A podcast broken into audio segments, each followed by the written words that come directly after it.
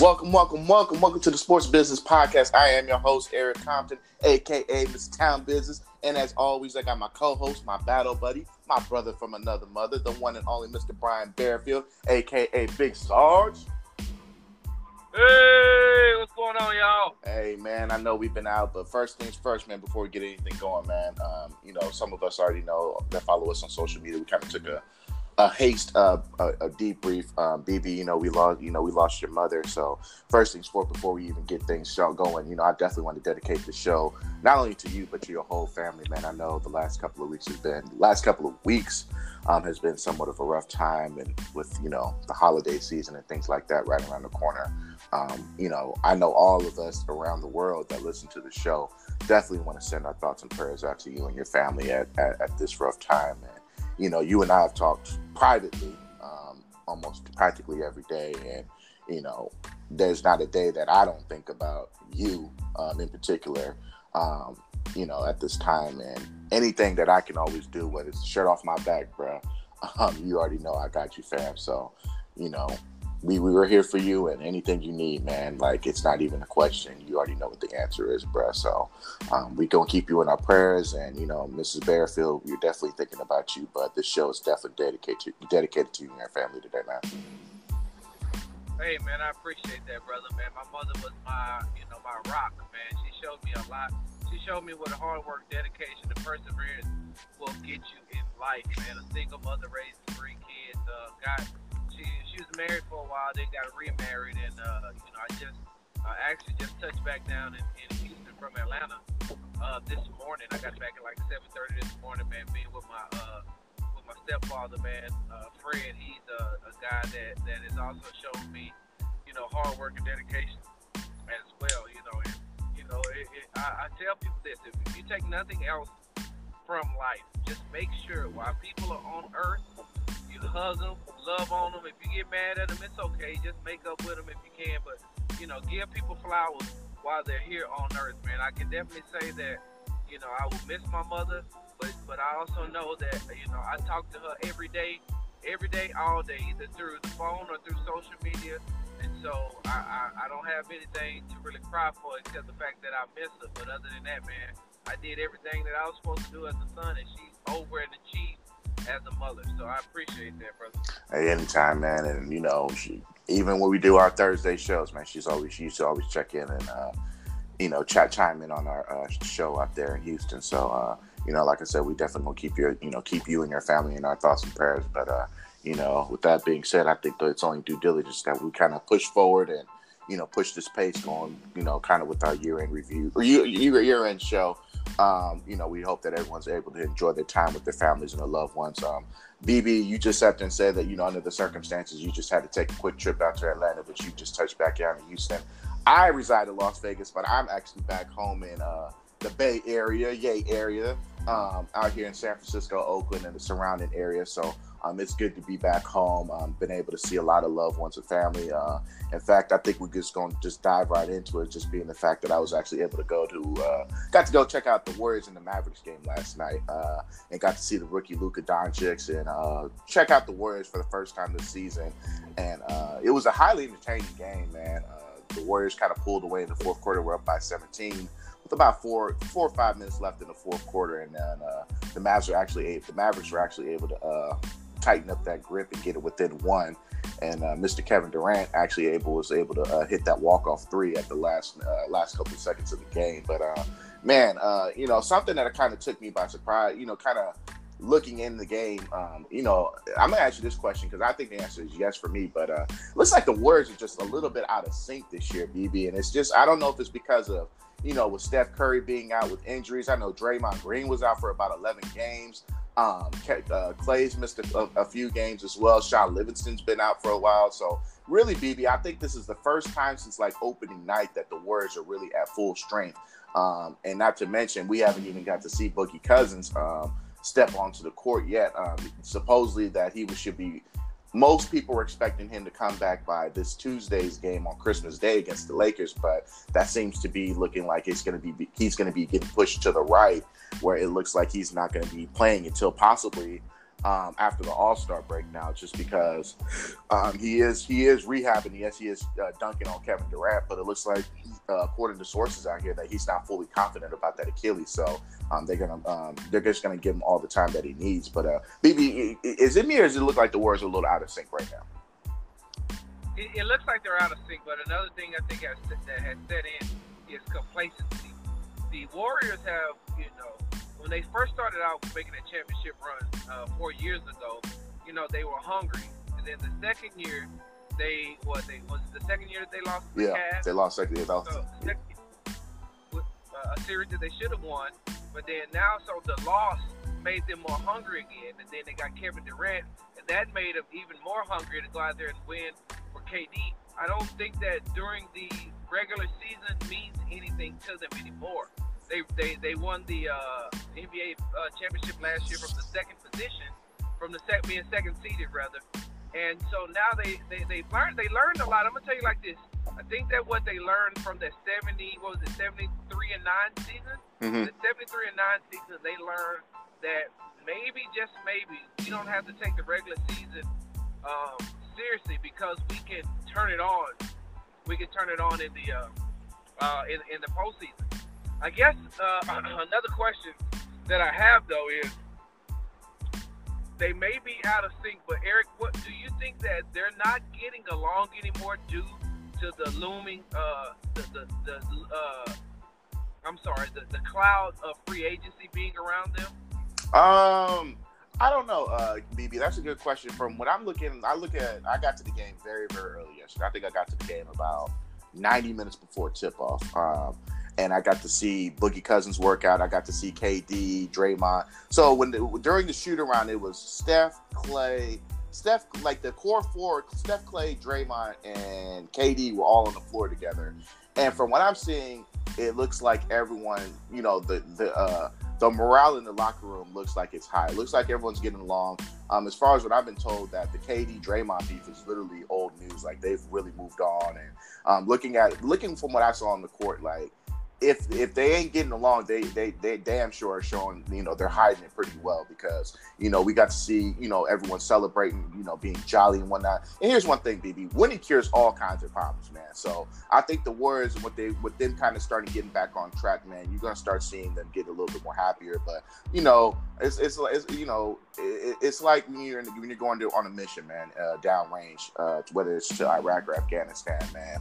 Um, you know when you come back from that mission before you know before you head on out, you get your mission brief and everything, and you know, you might be like, man, why I got to sit there and go on mission with, you know, Soldier Joe, John Doe? You're like, man, he always jacking up stuff, man. I don't. This might be the day that you know something bad gonna happen because this clown, this client going on mission with me. So you know, and then you come back and you get your debrief, and everybody was able. It was a, success, a successful mission, and everybody happy. And it's like, all right, you know, you just move on. So I think that's what it is right now. Everyone knows at the end of the day yeah, they might not be getting along, but they trying to win too. And not to mention, this is a, a, a, a crucial time for not only Draymond but Clay Klay Thompson. Uh, personally, I feel like Klay Thompson hasn't been performing at to uh, at, at, a high level like he's been performing. Um, he's been kind of hit or miss, and then Draymond's just been in a shooting slump. But last night he uh, knocked down two uh, his first two threes that he really really needed really bad last night, and he actually had about 14 to 16 points um, which is kind of high for Draymond. So to answer your question, BB, I think I think the morale in the locker room overall is pretty good, man.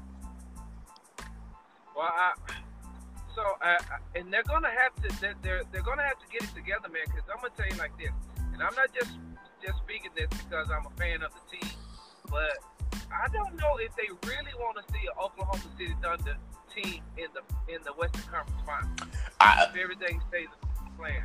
well, I mean, if they, it would be what? Let's just say the playoffs ended today. They're the three seed. OKC is a two seed, so three would play six. So Warriors would be playing Portland, and if they would, let's just go ahead and just play chalk. Uh, and let's just say OKC was able to beat Houston, and they meet them in the Eastern uh, Western Conference semifinals. I don't know. Well, that here's the question. Here's the thing, BB. Are we talking about a Golden State Warriors team with Boogie Cousins or without Boogie Cousins?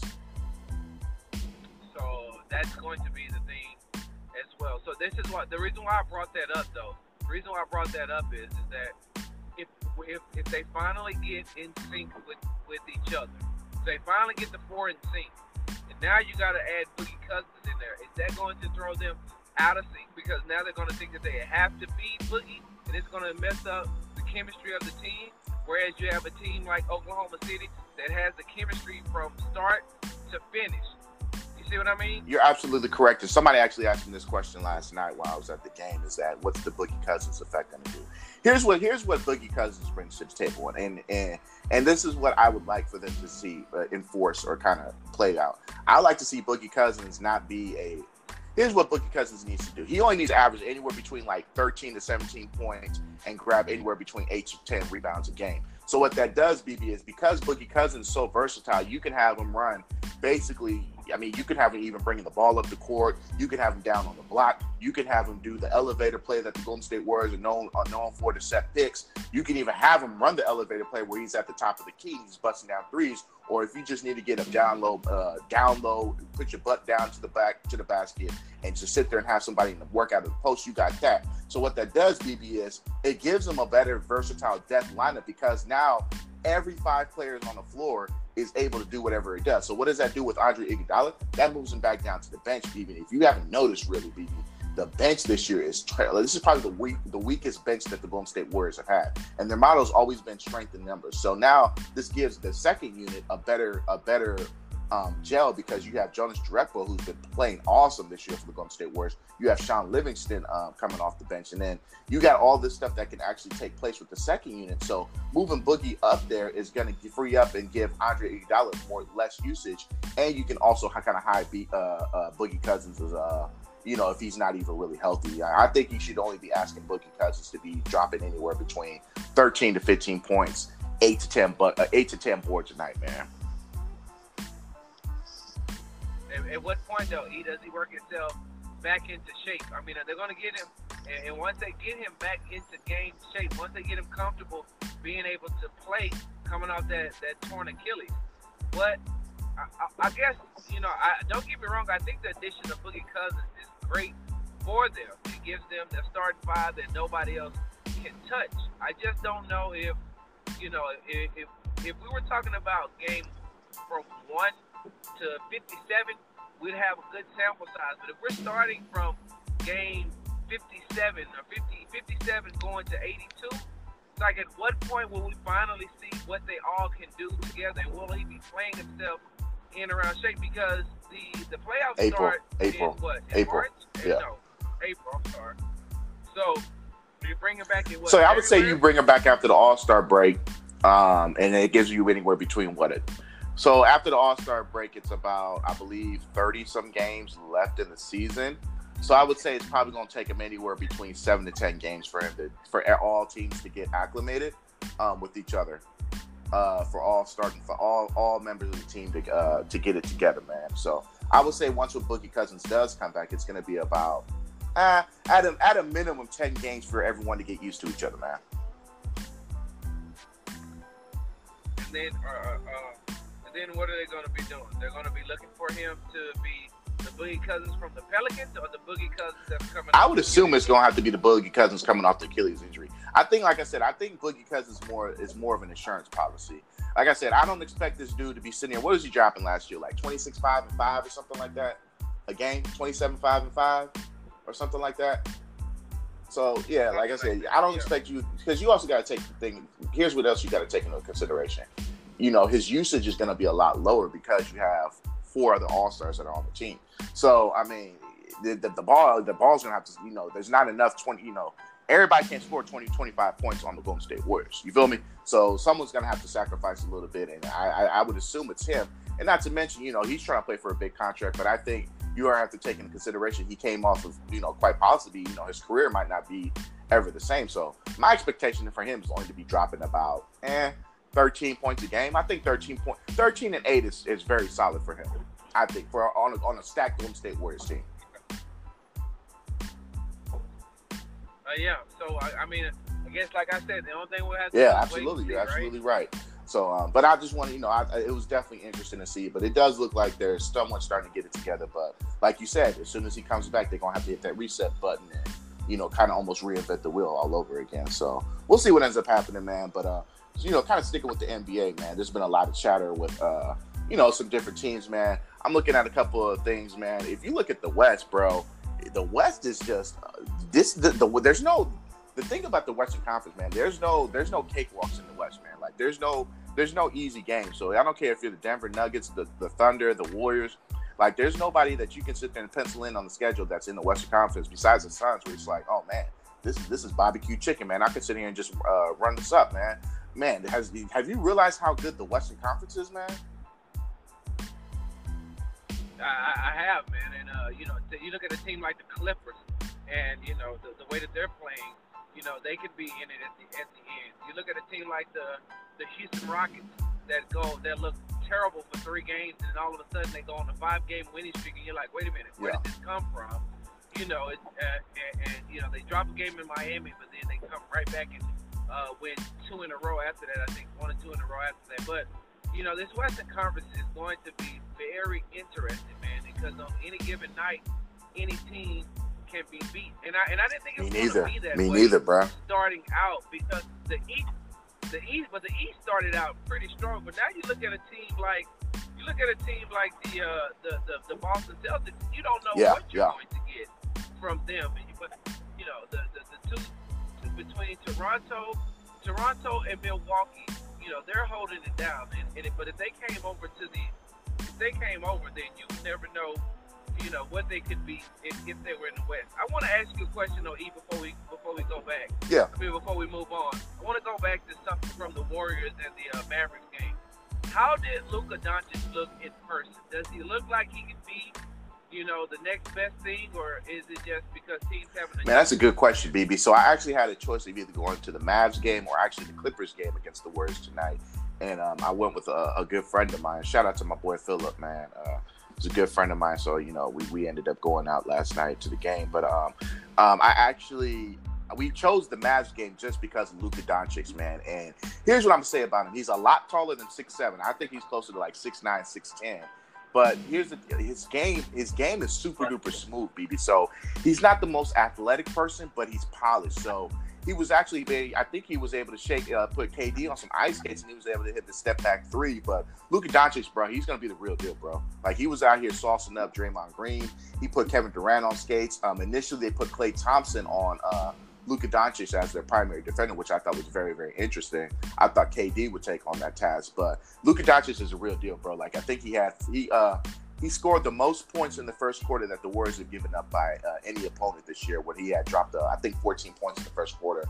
Um, but Luka Doncic ended up uh, leaving the game with a hip contusion at the end of the game. But uh, from from what I saw from him, the very small sample size, I think he's a real deal, bro. Oh, but are we going to put him in the same because our, I think our, he's the rookie of the year this year. Our, if you ask I me. mean, are we gonna, but uh, I mean, so by, by saying that though, if we go back and we look, eh, I mean, it's the same thing we said about Kristaps Porzingis too. But I guess this Porzingis got hurt. I mean, I guess you know you can give him that he did get hurt, but once he comes back, I mean, who do you think is going to be better, Luka or Chris? I've never been in, I've never been really impressed with Kristaps Porzingis, if you ask me, BB.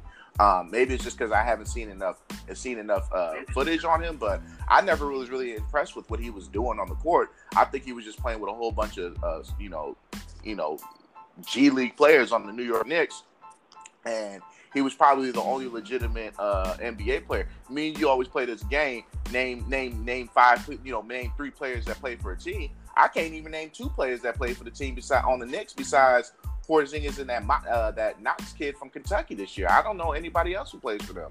Uh, Tim Hardaway Jr. So um, I, I, can't. I don't know if that's a fair question to ask, but um, I don't. I, I think Kristaps Porzingis is just one of those things. Like you know, back in the day, BB, you would sit there and play against. You know, you know, you played in the rec league, and you would sit there and play against that one team that you know you just knew was going to be barbecue chicken. But you always knew there was that one player on the team that would sit there and get his shine on just because he was the only player.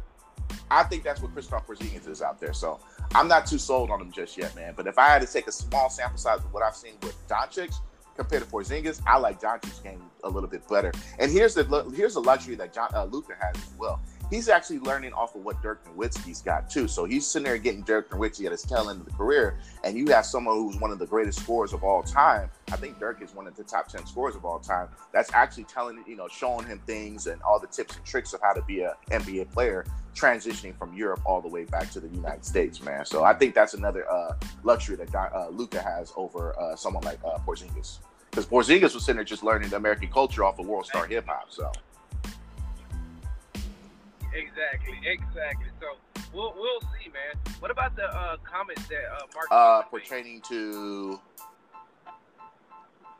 the? Uh, did you see the, the, the, he made those comments about how European players are more developed and they learn. I did see that. I did see that. Than the that we have playing right now, coming off the AAU circuit, and it was almost like, man, listen, I, I, I understand.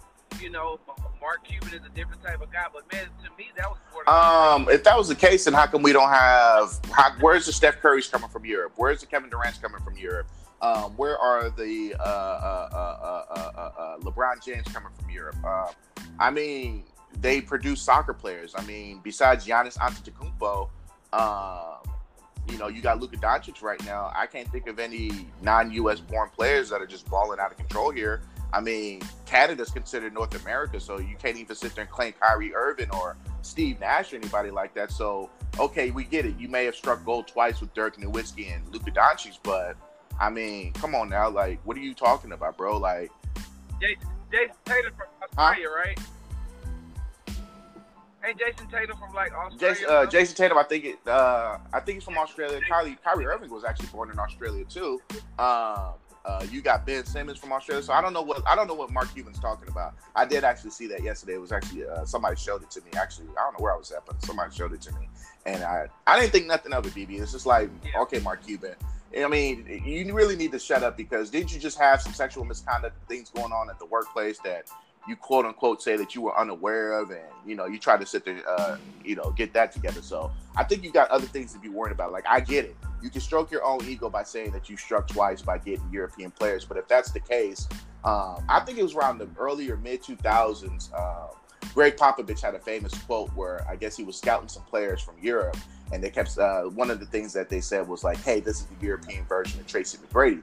And Gregg Popovich's uh, simple response was, "Well, I have the real, you know, we have the real Tracy McGrady here, so why would I want the European version of Tracy McGrady when there's the real, actual, live and living color Tracy McGrady that's standing right here?" So that's the way I look at things. You know, you can sit there and say, "Hey, this is the European version of Steph Curry," but why would I want him when I got the legitimate Steph Curry? That's one of the greatest shooters of all time. Or why would I do that when I have LeBron James, who's probably the greatest basketball player of all time? I don't need a a, a, a, a, a, two, you know, a, knockoff version at the swap meet version of a Louis Vuitton bag. You feel me?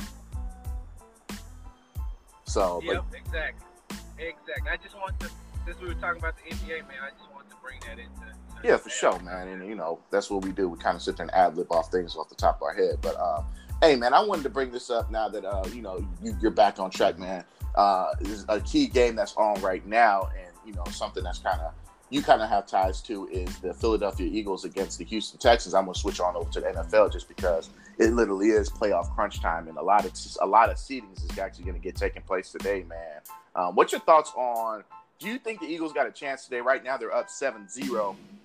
Uh, two minutes left in the first quarter. Do you think Eagles got a chance to uh, pull off an upset?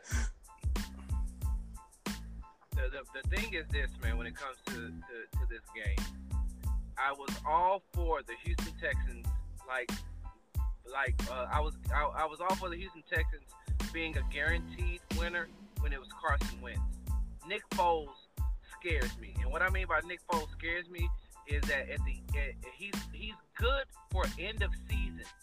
If it wouldn't have been for him, man, I don't think that they would have went to the Super Bowl and won it on last year because he's a he's one of those backups that I, I put it like this. Mm-hmm. We talked NBA earlier he's one of those backups like uh, like how Andre Iguodala is. He does he may not be great for you as a starter, but you bring him in. Uh, you bring him in at the end of you know at the, at the end of quarters and then or, like a Robert Horry. the season to make like a Robert playoff. Mm-hmm. Yeah, like like Exactly. And so Nick Foles is is that guy. He's not, you know, you, he's not going to cover up a gunshot wound. But if you got a paper cut, Yeah. he got you, bro. He, you put a band-aid on. He, he's a band-aid. He's not a tourniquet. and that's what. No, eh, not not at all. So with the Texans, you know, and, and especially not being able to have that much tape on Nick Foles this year. I mean, they have a lot, you know, for the end of the playoff run. I mean, the end of the season, a playoff run, and a Super Bowl run on last year. But Right. this Right. year. See, and the thing that Nick Foles, Nick Foles likes to go downfield, whereas Carson Wentz likes to throw the to uh, Ertz all the Mhm. time.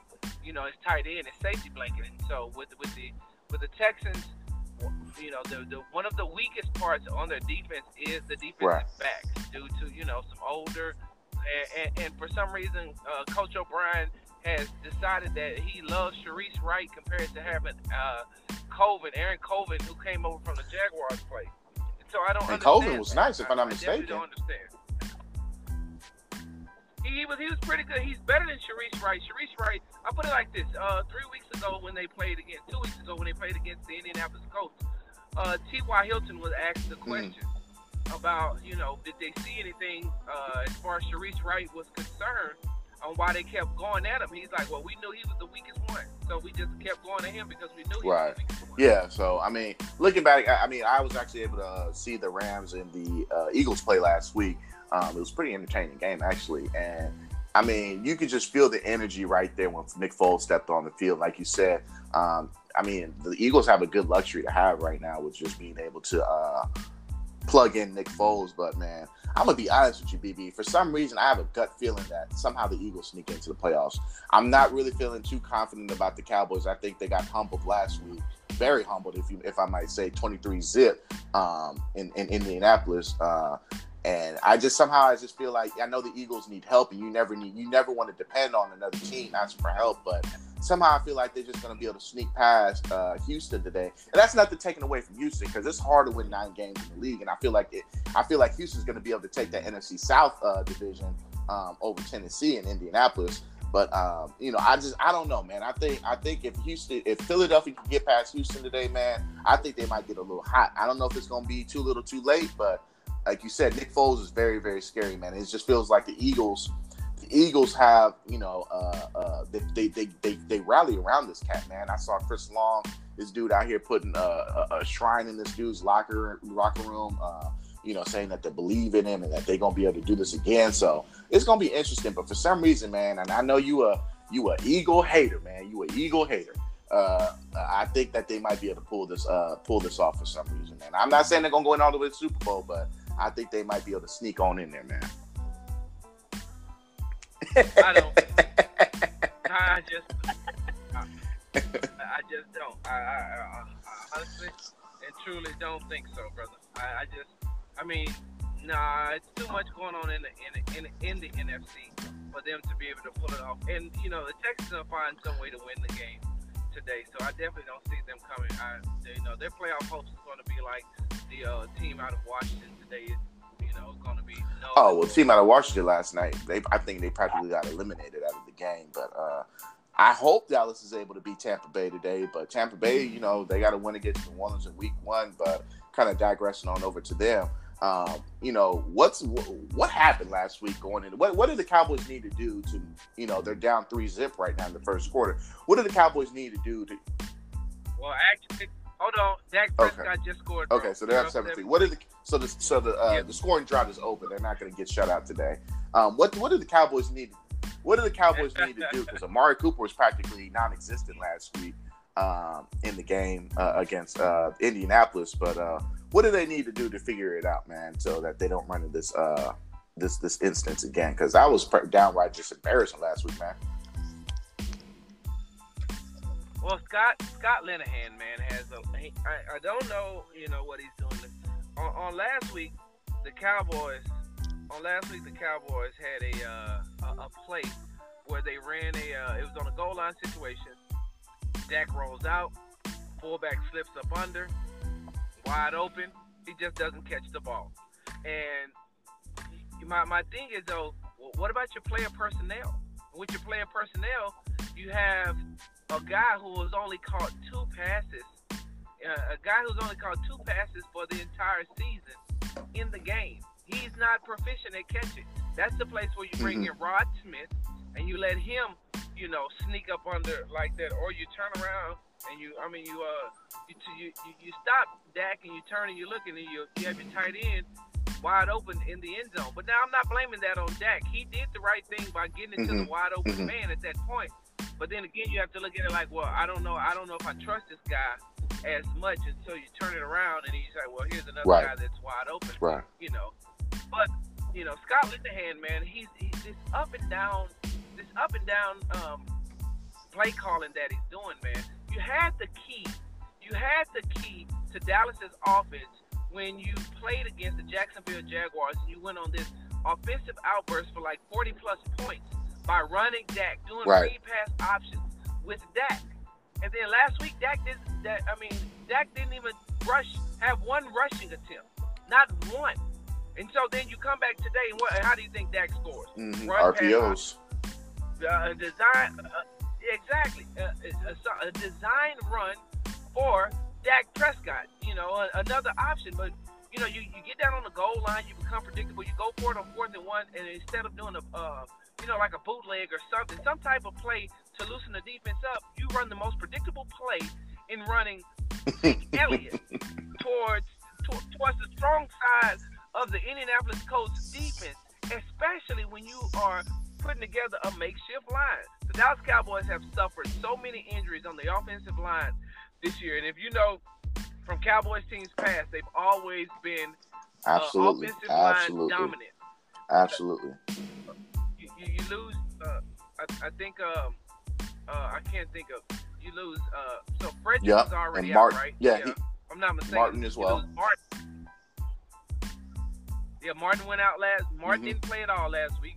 You have an agent Tyron Smith, which, by the way, I don't know how he made the Pro Bowl. He should not have. Vander Esch should have took his place. There's no possible way Tyron uh, Smith should have uh, made the uh, uh, Pro Bowl this year. But anyway, you get your your your starting right guard, your starting left guard goes out early in the game because he has an eye contusion. So now you're like, well, who is playing offensive line for the Dallas Cowboys? And you can't have a makeshift line with the, with the way that that Indianapolis. They better go call Larry Allen or somebody to see if he's still available. Um, somebody. somebody. You know, somebody. so that that was one of the reasons why you know they look so terrible. So let's just say they get everything together, and you know Zach Martin is able to come back, and Tyron Smith is you know getting it together. Do you think that they're still a key player in the NFC? Um, with the Rams kind of taking a step back right now, and uh, New Orleans, you know, they look a little bit, you know, I want to say, I would use the word mortal, um, even though they're still getting wins down under the belt. Uh, they've been depending depending more on their defense. So, do you think that they can still make a little bit of noise out there in the NFC, man? Yes, sir. Cowboys.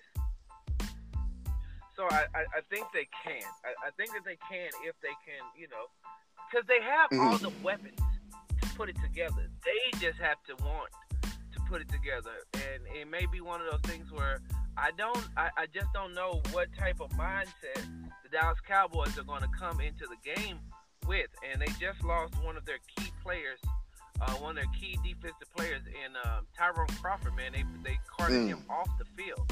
So now you got one of the one of, one of your better defensive linemen gone out for the game in, in particular yeah. the season. And you know Sean Lee who is yeah, I, yeah, you know, Sean yeah. Lee, you, you mm. never know gonna play or not. I'm saying to myself, man, listen. Sean Lee is the equivalent to a sick call.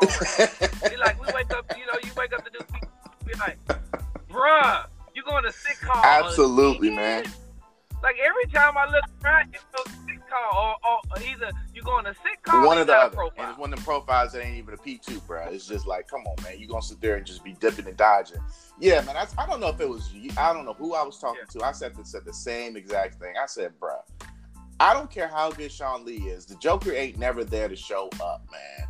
He always got something going on, and I get it. Football's a contact sport, but you hurt. But good googly moogly, like enough is enough. I don't know what the Cowboys see in this dude when you got a young stud at Vander Esch uh, who's on a rookie contract that you can sit there and just move forward with. I don't know why they're so loyal to this dude when he's so injury prone. You know who reminds me of BB? Do you remember Bob Sanders from uh, the Indianapolis Colts?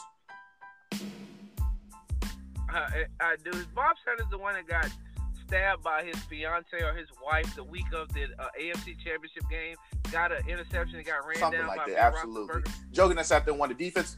Joe Joker sat there won the defensive player of the year award and still only played like ten games that year. Like the Lee is just like Bob Sanders, bro. Like you just don't know when he's gonna get on the field, but when he does get on the field, you already know that he's gonna be able to produce. But it's just like, like you said, I look at the injury report and it's just like Sean. Like I, I'm more surprised when they say Sean Lee is active than he is inactive. That's the that's what I see off of it. I'm like, oh, he's playing. Oh, okay. As opposed to, oh, he, he ain't playing. I mean, okay, tell me something that ain't Vander Esch. But I mean, the, I mean, the, the Cowboys have a good luxury to have with Vander Esch is balling out of control, um, holding it down as a middle as a Mike linebacker, man. But uh, you know, we'll see what ends up happening. But uh, other than that, man, I can't think of any other. Uh, you know, there's a lot of playoff implications, man. Oh, I know that's something I want to talk to you about, man. Uh, today that just came to my attention. Uh, uh, so the Arizona Cardinals has sat there and said that they, they plan on firing Steve Wilks um, after his first year as as as the co- head coach over there at the Cardinals over in Arizona, man. Um, here's my thing, man. What I, I'm gonna let you take the floor on that, but I, I definitely want to hear what you got to say because I think that, that that's that's a super shady deal that they gave this brother, and to sit there and say that they gonna fire him after once after 16 games because they won only two games, I believe, this year. I mean, I don't know.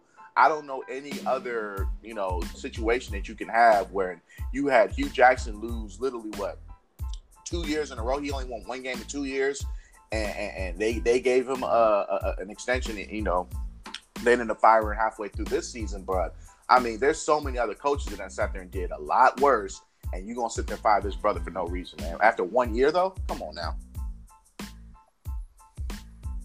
So my uh, sensitive people who follow the Sports Business Podcast, you can stop it right here because if you're sensitive, you're not going to want to hear what I have to say next. Um, and so for those of y'all who are still here, who got thick skin, tough skin, all I'm going to say is this, E. You know, it's uh, one of those things where uh, the, the, the African American male always has to come in and clean up for the next Anglo American Oh, coach. Mhm. He comes in and he cleans up. Yeah, he comes in and he cleans up. Let's like you said, Hue Jackson. You know, I get into the biggest debate with, with some of these sports supposed to be sports aficionados, and they blame the the, the, the two win season or the three game season, three, three win season. Uh, I'm sorry, the, the the two bad seasons that Cleveland had with Hue Jackson, and I say, well, what did he have to work with? And when he finally gets something to work with, Mhm. you fire him. Not only that, you say, well, look at uh, what Baker Mayfield has done. Well, Hue Jackson wasn't calling the plays. Todd Haley was. And as soon as Hue Jackson says he's going to start getting to the offense, they fire him. Remember Ty- Tyrone Willingham at Notre Dame? He did all the cleaning up. Charlie Weis came in after the cleanup was done. Charlie Strong at University of Texas cleaned up the University of Texas. And then what happened? Um, uh, Mhm. Tom, Tom Herman uh, Mhm. comes in. Tony Dungy puts together a Super Bowl winning team. Jon Gruden comes in behind him. So that's the thing that I don't understand, man, is that you, you, you bring these African American uh, coaches in here when your when your program is is not not a good program. They come in, they clean it up, they straighten it up, they get it together, and then as soon as that's that's done, okay, your services are no longer needed. Let's go bring in the, this this guy that we want to bring in. And you know, even with the you know with the the the uh, uh, addendum that they've added to the Rooney Rule, where now the the owners have to interview guys that they have on the list. That still means nothing. I don't know if you see. Did you hear the uh, comments? I saw that. I saw. I saw that yesterday night, uh, where he was talking about it's basically like a slave owner mentality out there.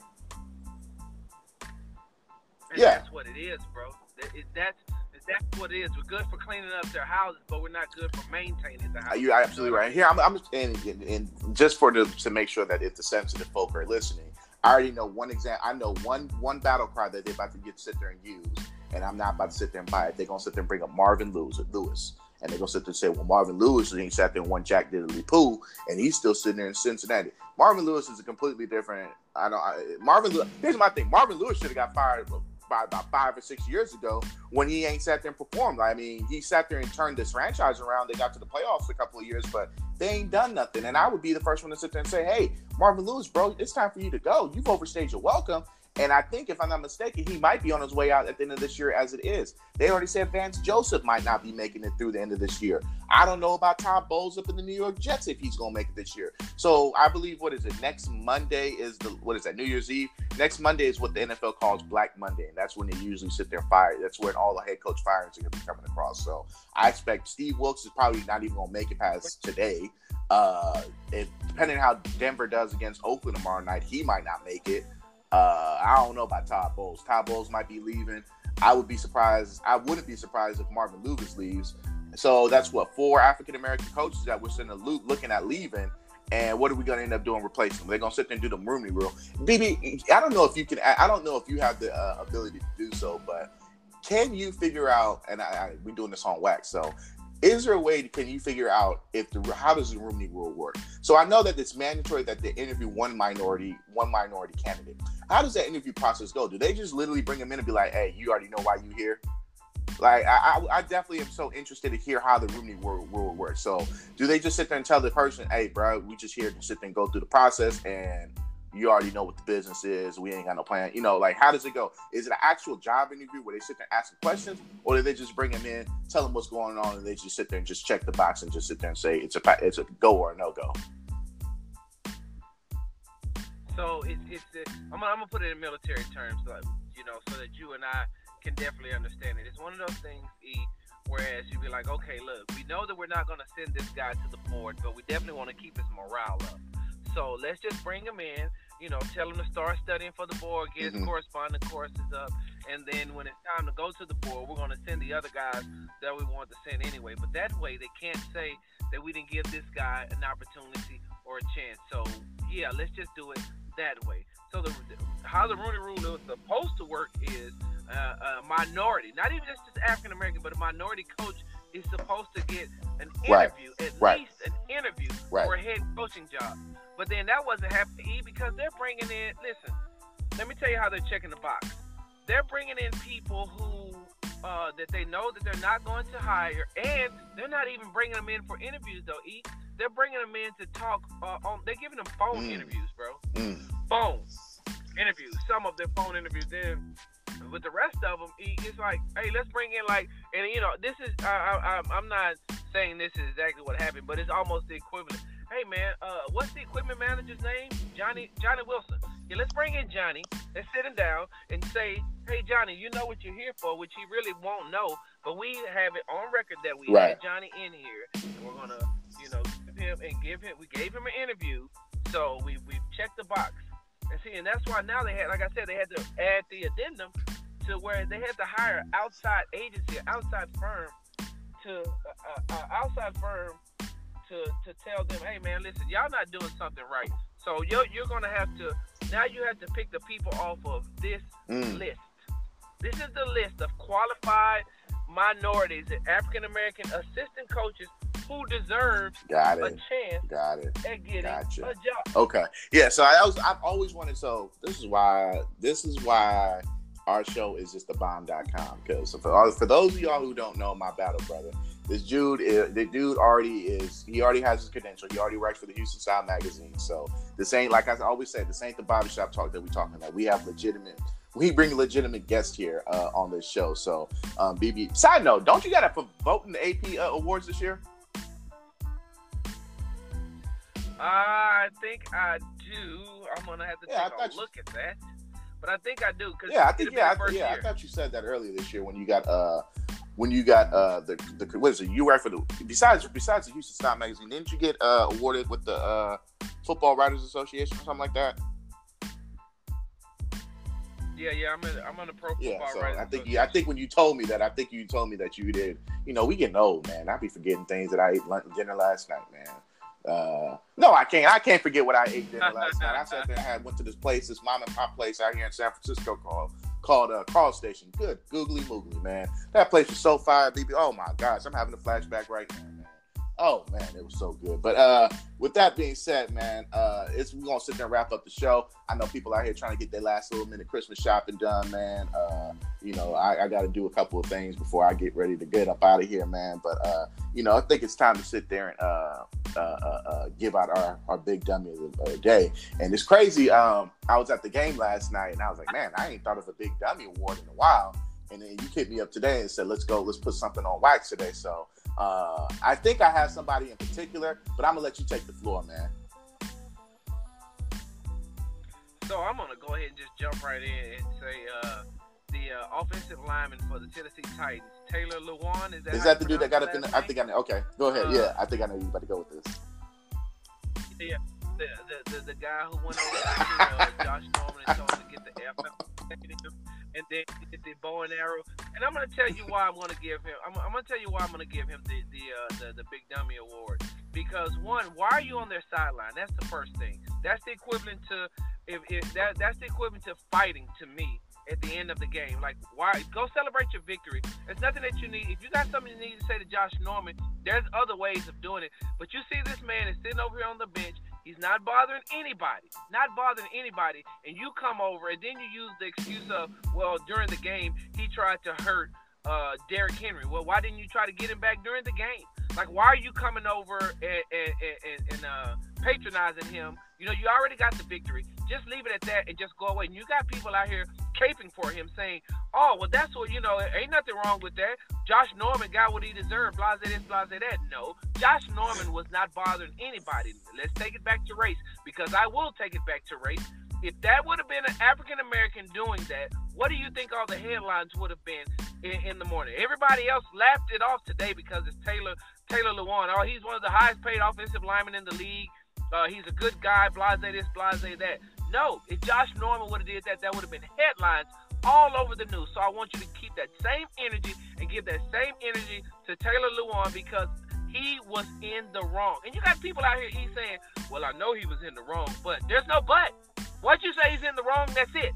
We don't need to have any other any other no. discussion.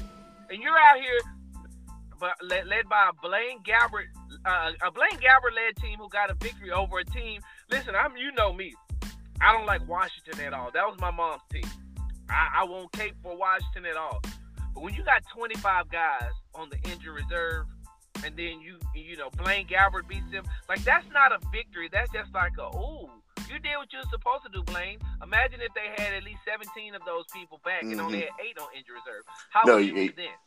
You're absolutely right, man. And I completely, man. Here's the thing: Josh Norman is already going through hell as it is playing for the team and the, the football team in Washington D.C.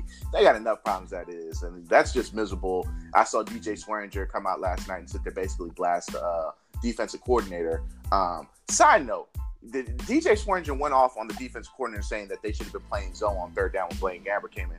Okay, DJ, if you knew that, that's what y'all should have been doing don't y'all, if you all knew that those are the bad, the worst play calls, I know for a fact that something was going on that we didn't like that, that the coach was calling for us, we would sit there and change the play right there on the on the field.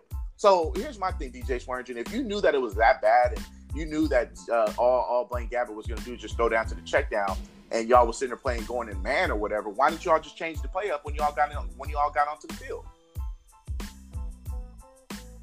So my question is this: E, when, when it comes to DJ Swearinger, bro, you weren't good in when you were with the Texans. Now all of a sudden, now the last couple of weeks, you, I just keep hearing you running your mouth and running your mouth and running your mouth. Like, what have you done? Did he make the I Pro Bowl think so. Year? I don't think so. I, I, I don't. He may have. Uh, I can look it up real quick.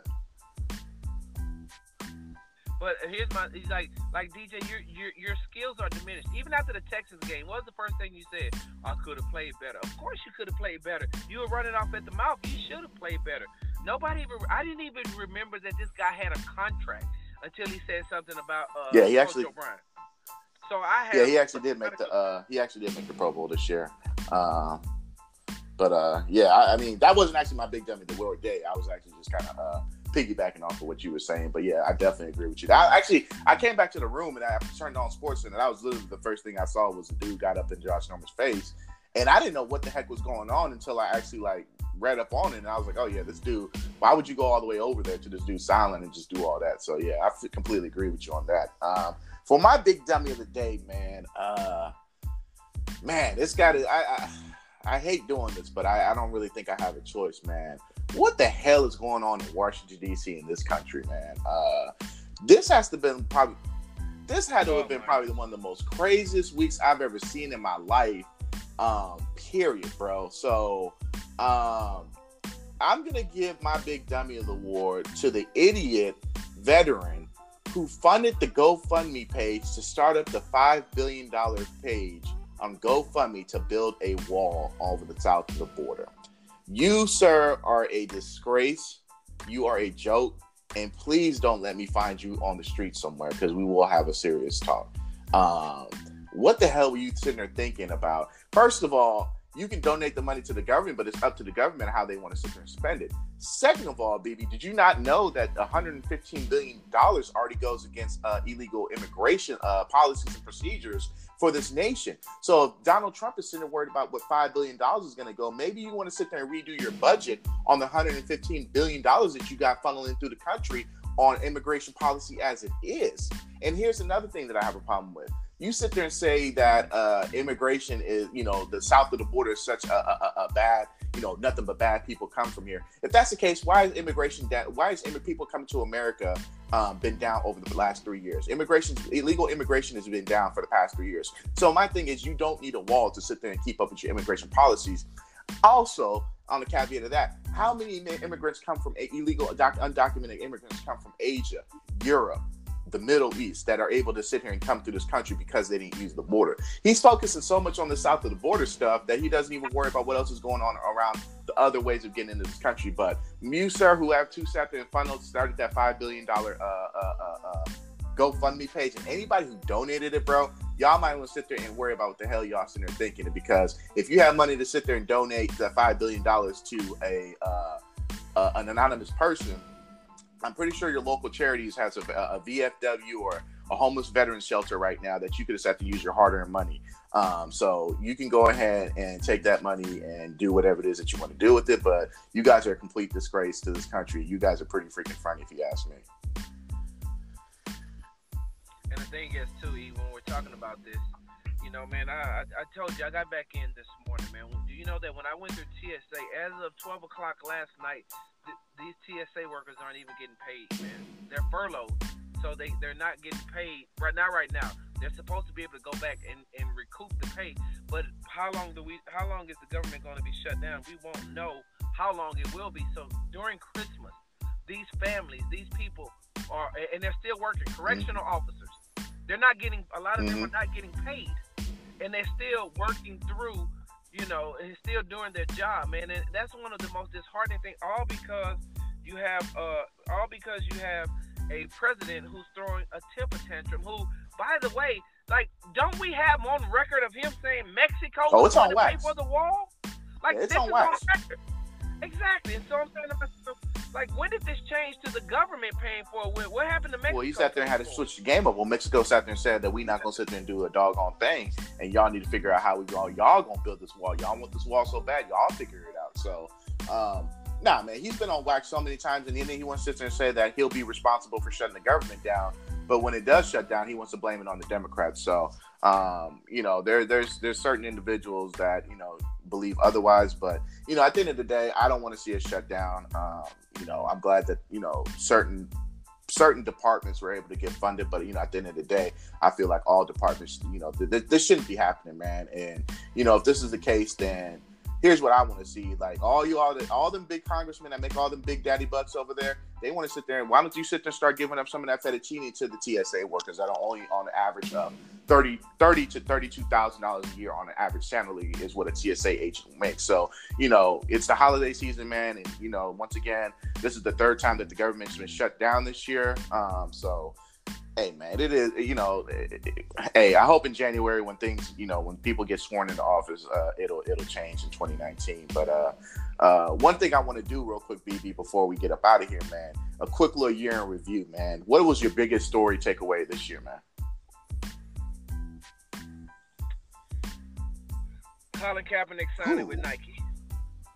well, not signing, but I'm sorry, getting the uh, the, the the 30 year uh, Just Do It uh, okay. campaign. That was yours? So, I'm going to go with LeBron James opening up that school in his hometown. Yeah, wow. So, that being said, man, tell Tell them where they can find you at, BB.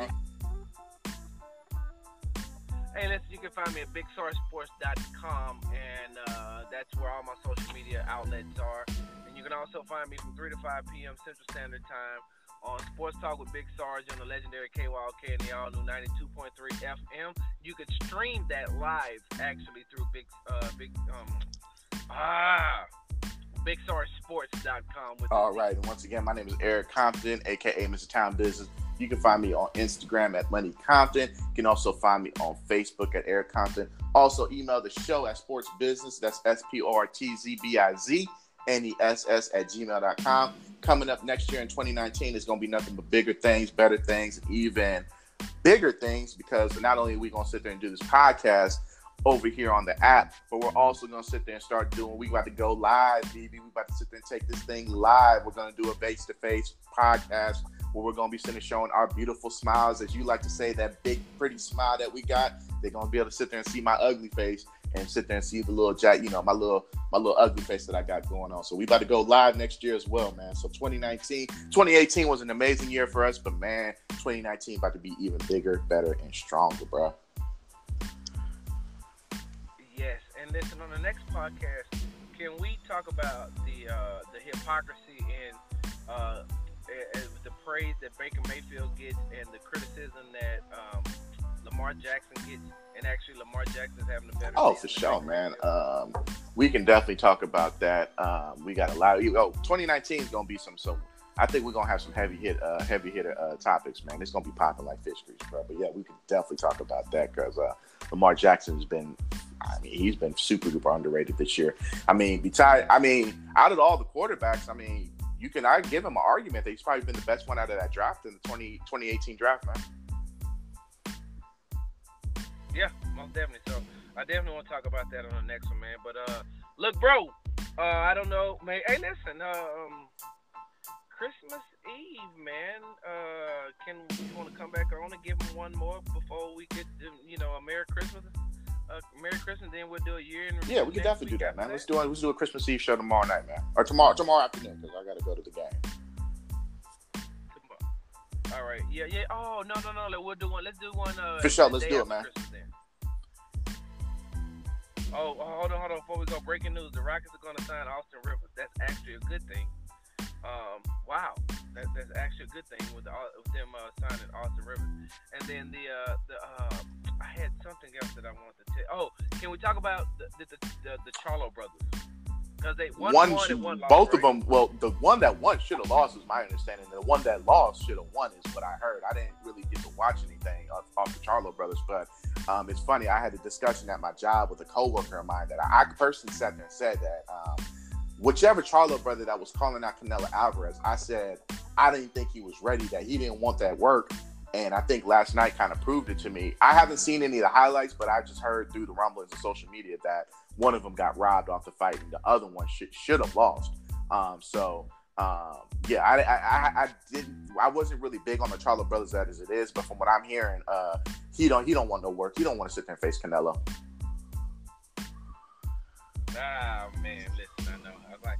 I know this is an extended version. Oh yeah, for sure, man. Anyways, if we don't talk to y'all, y'all have a Merry Christmas. Sit there, eat some gumbo. Sit there and get some ham, some turkey make sure you sit there and eat enough for us, man. But enjoy your time with your families at you know this time ho- at the holiday season, man. And uh, you know, just sit and love one another. And other than that, man, we out. Big Sarge needs some.